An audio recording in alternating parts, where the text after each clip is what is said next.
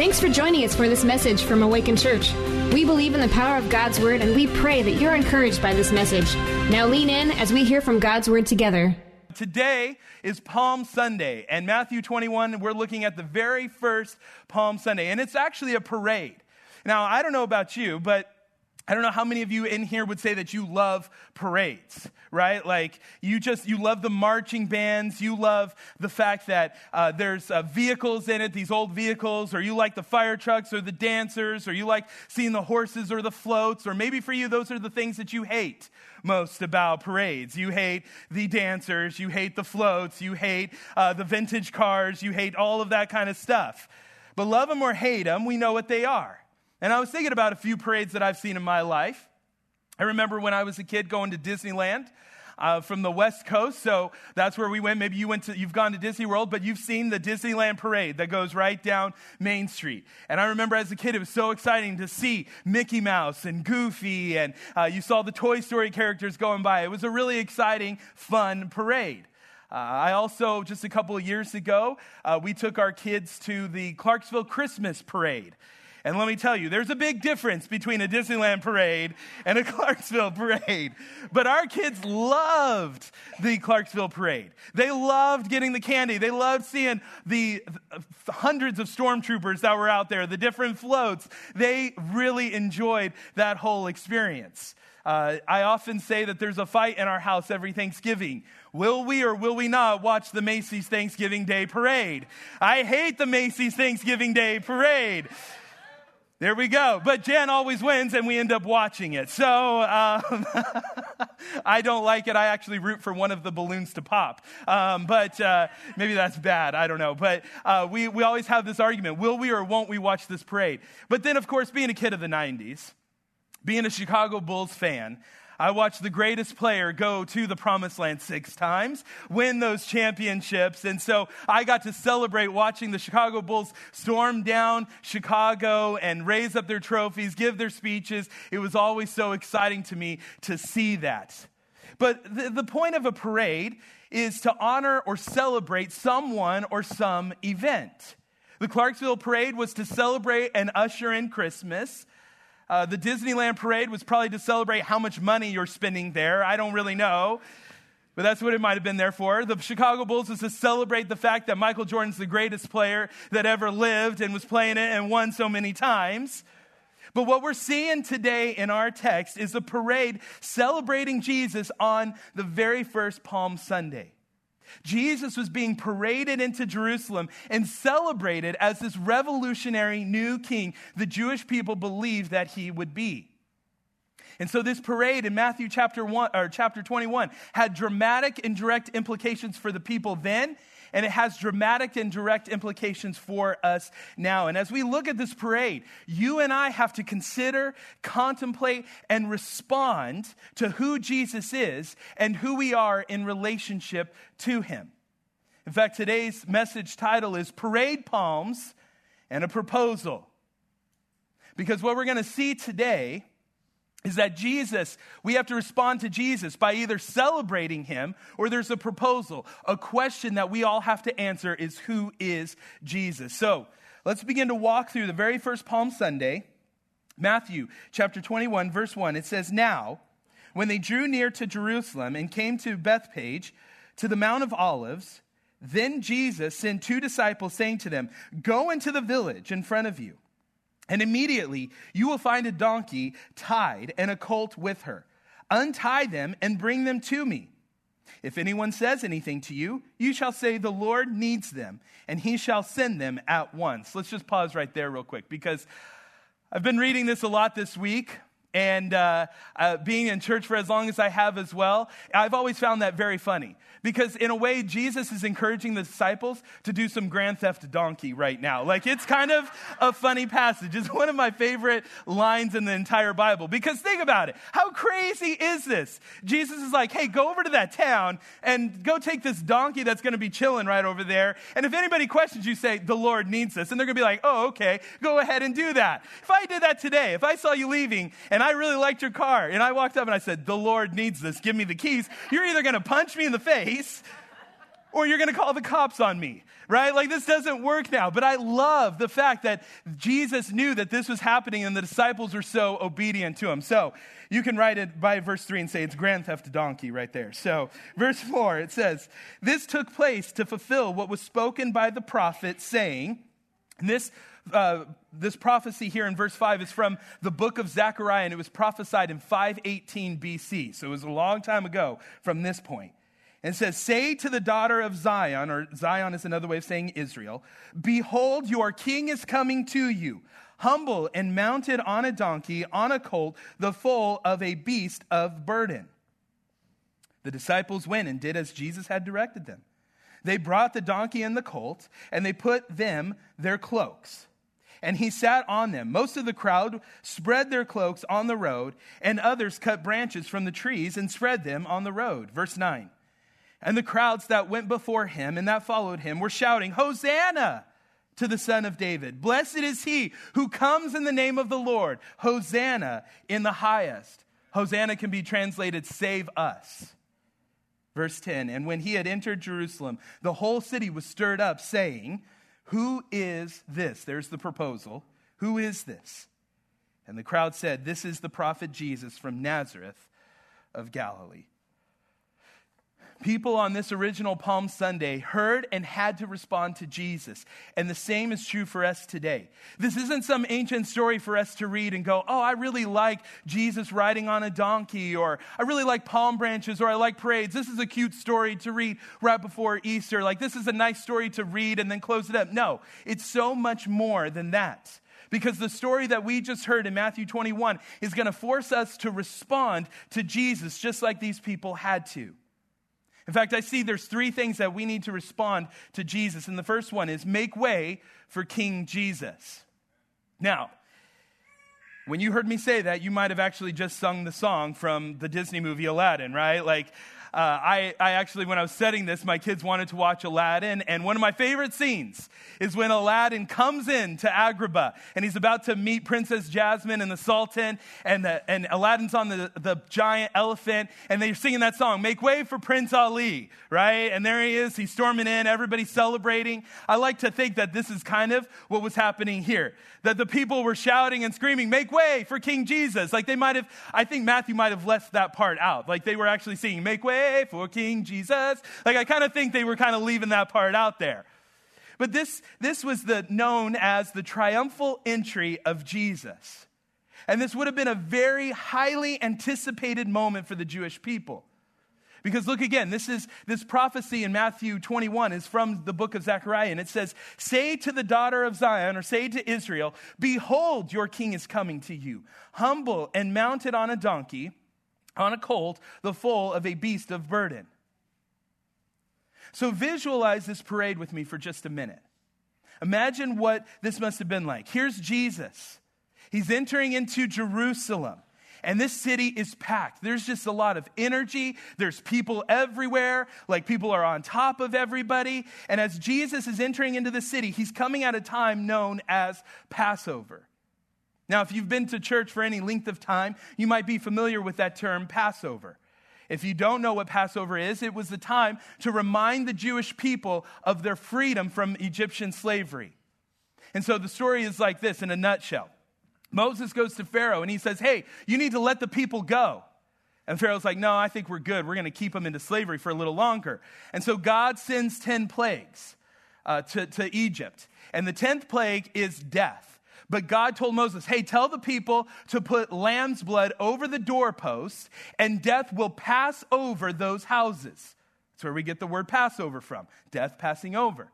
And so the Jewish people did that. Death passed over all those houses. And the next day, Moses goes to the Pharaoh and he's like, hey, let the people go. And Pharaoh's like, okay, you win. I'm going to let the people go. And so they're released and they're free from their slavery. And so Passover is a time to remind them of their freedom from the bondage of all of the Egyptian people. And so at this time, Jerusalem would have swelled to over three times its population because there would have been Jewish people all over the country coming into Jerusalem to celebrate this Passover. And here's what I love about this passage because we have hindsight now. People back then didn't have hindsight. But what I love about this passage is that Jesus is entering Jerusalem as the better lamb whose blood will save everybody from eternal death. That anyone who would believe in him would have everlasting life. That's what I love about this. Jesus is the better lamb. And so here's Jesus. He's entering into his last week of his earthly life. He's heading into the city, and he's eventually going to be betrayed and arrested. He's going to be tried and then crucified. Now, people at this time, again, they didn't know this. They didn't know the whole story. We have the privilege of knowing the whole story, but not everybody knew the whole story. And so they didn't know this. And they see Jesus coming into the city. And they would have thought about this passage from Zechariah and they would have said, Look, our king is coming. Because they anticipated this coming king, that there would be this coming Messiah, that there would be this one who would overthrow the Roman occupation and restore Israel to its rightful place. And up until this time, there's been a lot of talk and discussion and, and kind of rumors going about is Jesus really this king? Is he really this Messiah? Is he really this anointed one that we've been waiting for all this time? And they would have thought, yes, this is the day. This is the moment that we've been waiting for. Make way for King Jesus. Because look what's happening. Jesus is being greeted as a king. And they were celebrating because they thought Jesus was going to be this great general, this great political leader, that he was going to come and kick out this Roman occupation and have rule and reign as a political or military ruler. They thought of Jesus as this revolutionary Savior to bring freedom and hope to the nation. But Jesus didn't come to be a temporary king or a political king or a military king.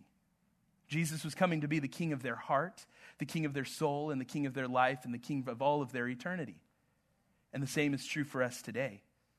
And really, that's the entire message of the, of the Bible. From Genesis to Revelation, it is all about Jesus coming to save us and redeem us and bring us back to a relationship with God. That was the mission of Jesus. That God would reveal himself, not to be distant or removed from us, but that God would arrive. That God would show up to you and to me. And he did that in Jesus quite literally. There'd be no more prophecies, no more angels, no more visions, no more dreams. He came to earth himself. God came among us to rule and reign, not in some temporary way, but Jesus came to rule and reign in our hearts where there was chaos and bring peace in our hearts. To come and rule where there was hatred in our hearts and bring love to come in and rule where there was sin in our hearts and bring redemption, to come in and rule and reign where there was despair in our hearts and bring hope. See, that's why Jesus came then, and that's why Jesus is still coming today. So, if you're a believer here today and you want to respond to Jesus, this is the way that you respond to him. You celebrate the fact that Jesus came to forgive your sins, that he came as this perfect lamb, the better lamb, to, to wash away your sins and to give you everlasting life, that he was the sacrifice that would give you eternal life. And so you celebrate him today. You worship him today because of that. But here's how you respond if you don't know Jesus. He's coming to redeem you and to forgive you of your sins. You need to make way for him to do that. He's going to be the hope that you need and to fill that void and that emptiness that's in your heart right now. And so you need to make way for Jesus to do that today. Here's the second thing the king is at the gate. King is at the gate. Verse 8. It says, Most of the crowd spread their cloaks on the road, and others cut branches from trees and spread them on the road. And the crowds that went before him and followed him were shouting, Hosanna to the Son of David. Blessed is he who comes in the name of the Lord. Hosanna in the highest. So picture this. Here's Jesus. He's entering into the city of Jerusalem on a donkey. He's entering into these city gates. Now, no one really knows what gates Jesus entered into. Some have speculated that Jesus would have entered into the city gates known as the Golden Gates, or what's known as the Mercy Gate. And the reason for this is because kings and dignitaries would have come through there and would have been greeted by all the people and all the official people of Jerusalem. But others have speculated that Jesus would have gone through a much more humble gate known as the sheep's gate. And the sheep's gate is where shepherds would have taken sheep to the temple. And what's interesting uh, is that the sheep's gate is right next to the temple where the shepherds would have brought them in and, and slaughtered the sheep for the sins of the people to atone for their sins. But again, nobody really knows what gate Jesus entered into, and that's not really the point. We don't, Jesus isn't going to ask us a multiple question, which gate did I enter into? Like, that's not it. The point of all of this, and the thing I want you to notice is, did you see how he entered into the city gates? Because I think this is a powerful image. Jesus was at the center of this procession, he was at the center of this parade. See, I wonder how many of us would say that Jesus is in the center of the procession of all that proceeds into our hearts, into our lives, and into our minds. I know if I'm being honest with you, Jesus isn't always at the center of everything in my life. There are times where worry is the center of my life. Stress is at the center of my life. Fear is at the center of my life. And when Jesus isn't at the center of my life, no wonder why I get anxious. No wonder why I fret sometimes. No wonder why I get worried. But let's face it, we all struggle with this. Sometimes it's not fear, worry, or stress that can be at the center of our lives, but it can be stuff.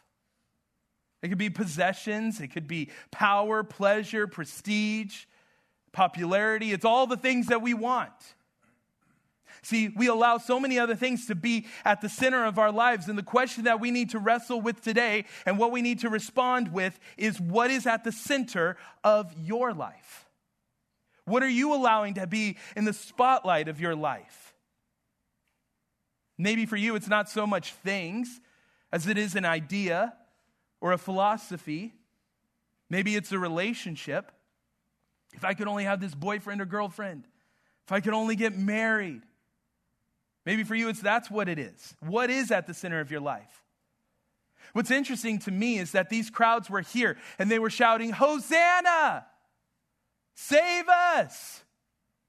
They were making him the center of their lives, but in a few short days, they would push him aside and say, Crucify him. He once was at the center, but he was quickly pushed to the side of their lives. They're like, ah, we don't need Jesus anymore. We don't, we don't really care about that anymore. Yeah, go ahead and just crucify him. See, we still have the same response today. He at one time could have been at the center of our lives. But as time goes on, we've just kind of pushed him out and made him stand on the fringes, made him stand on the outside of everything in our lives. And we're making him watch what's truly at the center of our hearts and what's truly at the center of our lives.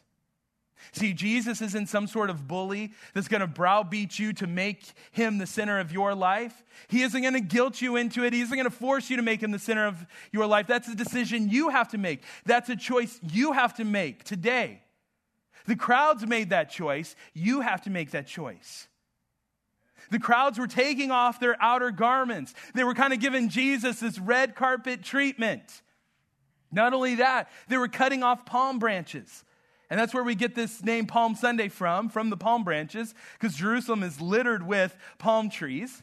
And so they're cutting these things out and they're praising him and they're worshiping him. They're waving these palm branches around. They put Jesus at the center of everything in their lives. He was the focal point. And so here's how you need to respond to Jesus because Jesus is at the gate of your life. And if you're a believer here today, you just maybe you need to be reminded that Jesus needs to be the center of everything in your life right now. Maybe for you, you just need to take off some of those outer garments, the stress, the worry, the fear. You need to take those possessions and all of those relationships and you just need to lay them down. And you need to bring Jesus back into the center of your life and you need to worship him as the center of your life. Or maybe you're here today and you're far from Christ and you've pushed Jesus to the side because you don't want him to mess with your life. And let me tell you, that's the best thing that could ever happen to you if Jesus messed with your life. See, if you're far from Christ today, let today be the day that you let Jesus turn the mess of your life into the message of his grace. See, Jesus isn't afraid of our mess. He wants to be in it, and He wants to help us in it in whatever that we're facing. See, the truth of the gospel is this that God stepped into our mess, our messy world, our messy lives to save us and to set us free. God didn't try to just love us from a distance. He didn't try to encourage us to, hey, you need to clean yourself up first before we have a relationship. He didn't command us to try harder or to live a better life. But because God sent Jesus, his son, God ran into the mess of our lives, ran into our messy worlds. And Jesus did for us what we couldn't do ourselves. And so Jesus is at the gate. The question you need to respond to him today is Is he the center of your life? Here's the last thing the king will stir up hearts. Verse 10 says, and, we, and when he had entered Jerusalem, the whole city was stirred up, saying, Who is this? Now, I have three sons, and my youngest one is uh, Dawson, and he is the character in the family. He's the one that, if I ever go, Lord, how do I apply this to my life? I don't, sometimes don't need to look any further than Dawson to know how to apply something to my life. And the thing about Dawson is, Dawson is a Dawson. Now, let me explain that for just a minute. You can't use any other adjective to describe him because he is Dawson, and I have tried. There have been times after he's eat, done eating and he's wearing his food, or, you know, he's done playing in the dirt. I'm like, man, you are a mess. And he'll, and he'll look at me, and Dawson has a little bit of a lisp, so when I do my Dawson, I have a lisp. And Dawson will look at me and he goes, I'm not a meth, I'm a Dawson. That's what he says. And I'm like, you're a messy Dawson. He's like, No, I'm Dawson. Like, don't push it because he'll get mad. You know, I, I, uh, I pray for him every night. And when we're praying in his bed, we're together. And I'm like, God, thank you for Dawson. Thinks that he's my boy. Thinks that we get to hang out and have some fun. Thinks that he's a slob because he is a slob. And he looks at me every time and he stops me and he says, I'm not a swab. I'm a Dawson. That's what he says every time. And it's not just me. Uh, yesterday, we were at a playground and Dawson's playing on the playground, and some kid's like, Hey, you're a new kid. And he yells out, I'm not a new kid, I'm a Dawson. That's what he said to him. It took me forever to fix his hair. He, was, he needed a haircut, but I was trying to work with what I had, and I'm fixing his hair, and I finally get it right. And I'm like, Oh, you look nice. And he goes, He looks at me, and he messes up his hair right in front of me, and he goes, I'm not nice. I'm a Dawson. That's what he said to me. And I love that. He is not confused on who he is, he knows who he is. See, the question for you today is do you know who Jesus is? See, Jesus isn't confused on who he is. He knows who he is, but do you know who he is? See, Jesus, this question, who is this, was asked of his entire life. In fact, when Jesus was with his 12 disciples, or with, when he was 12 years old, um, Jesus was, uh, Joseph and Mary did this uh, trip with Jesus. And they're traveling and they're done with their trip and they're starting on their journey back home. And um, like they, they lost Jesus for three days.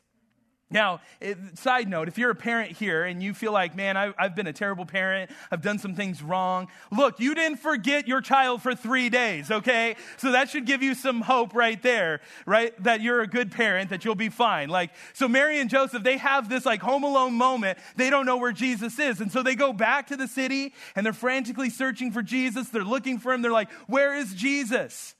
And they find him in the temple. And Jesus is teaching and he's asking questions about the different uh, things, and he's, he's talking to the different religious leaders in there. And this was the question that it was said, is it said this, that they were amazed at his learning, and they said, who is this kid? All throughout Jesus' earthly ministry, at every moment, people would always ask, who is this? Who is this, the crowd said, that teaches with such authority that we've never heard before? Who is this that calms the wind and the waves? asked the disciples when Jesus got in the boat with the disciples and said, Let's cross the Sea of Galilee and get to the other side. And we're in, they're in this boat, and all of a sudden, this great storm comes up over them. And the disciples are freaking out, and they wake up Jesus, and Jesus rubs the sleep out of his eyes, and he rebukes the storm. And the disciples said, Who is this? Who is this, the crowd said, who brings um, sight to the blind, speech to the mute, who helps the deaf hear, who helps the crippled walk? Like, who is this? Over and over and over again, that question was asked of Jesus Who is this? Jesus even asked this question a couple weeks before this moment in chapter 21. He was with his disciples. He gathered them together and he said, Who do people say that I am? And they said, Well, you're an ancient prophet. You're Elijah come back to life, or you're John the Baptist who's come back to life. And they're in this room and they're speculating and they're answering this question about Jesus. And Jesus just stopped all the speculation and he said, He looked straight at his disciples and he said, But who do you say that I am? You see, it's easy to speculate what other people say about Jesus, but who do you say Jesus is? See, that's when it gets personal, that's when it gets real. And that's when it gets quiet in the room. And in the silence of that moment, that's when Peter just blurted out. He was like, uh, You're the Christ. You're the Messiah. You're the living God. And Jesus looked at Peter and he said, Yes, you've got it, Peter. You know who I am. And that didn't come out of your puny little mind. The Father up in heaven revealed it to you who I am. You see, the most important question in all of human history is who is Jesus? What was being shouted and what was being speculated on this very first Palm Sunday of who Jesus is is the same question that he's still asking today. Who do you say Jesus is? Because the truth is this that Jesus is the King of Kings, He's the Lord of Lords, He's the Alpha and the Omega, the Prince of Peace. He is everything. He is the Lord of Lords, and He's coming to you. But the question for you today is will you allow Him to be the King of your life? Will you allow Him to be the authority in your life, the guide for your life, the truth teller for your life, the hope for your life? So, who is Jesus? Some of you might say, well, you know, he was a good teacher, he was a good example. He was a compassionate person, but he wasn't God. You have to decide whether today Jesus was either a liar, a lunatic, or Lord. That's the choice you have to make today. The reality for all of us is that we're going to make that choice today. And one day we're all going to die. And I checked the statistics on that today, and it's actually quite shocking. One out of one die. So you are going to die someday. But if you were to die before your head hit the pillow, would you have a rock solid assurance beyond a shadow of a doubt that you would spend all of eternity with God? See, some of you might say, Well, I hope so. I think so. I mean, I guess so. I, I don't know. Eternity is a long time to be assuming, guessing, thinking, hoping, speculating on it. This is about rock solid assurance. See, God doesn't want his kids to wonder or, or think about or be confused if they're actually a child of God. God wants you to have a rock solid assurance about who you are and who God is and where you're going to spend all of eternity. And I want you to have that assurance as well because I have that rock solid assurance. And why do I want that for you? Because I know what kind of a game changer it is for how you lead your life today when you know where you're going tomorrow. Now, some of you might think, well, you know, I think I'm good to go. I mean, I've been in church most of my life. You know, I think I, I, I you know, my attendance isn't the most perfect attendance. Like I miss a few weeks here and there. At least I'm here today. I'll be here Good Friday. I'll be here Easter. I might even throw in the bonus of baptism Sunday. You know, so I've got all of it covered. I'll be back in Christmas time. I've got the major holidays down. I think I remember everything from Sunday school. I think I remember all the right beliefs. I know about Jesus. I know that he came to this earth. He lived. He died on a cross. He rose again three days later. He ascended into heaven. And I remember hearing that he's going to come back one day for us. So I think I'm good to go. I know all of the right stuff. The Bible tells us even the demons know all of these things. The demons have a good theology, they have a good belief system, but they tremble because they don't have a saving faith. Because it's not simply knowing about Jesus, it's about believing, receiving, and surrendering your life to Him.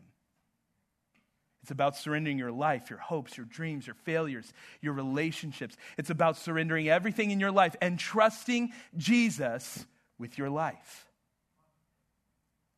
It reminds me of the very first Christian sermon ever preached by Peter in the book of Acts.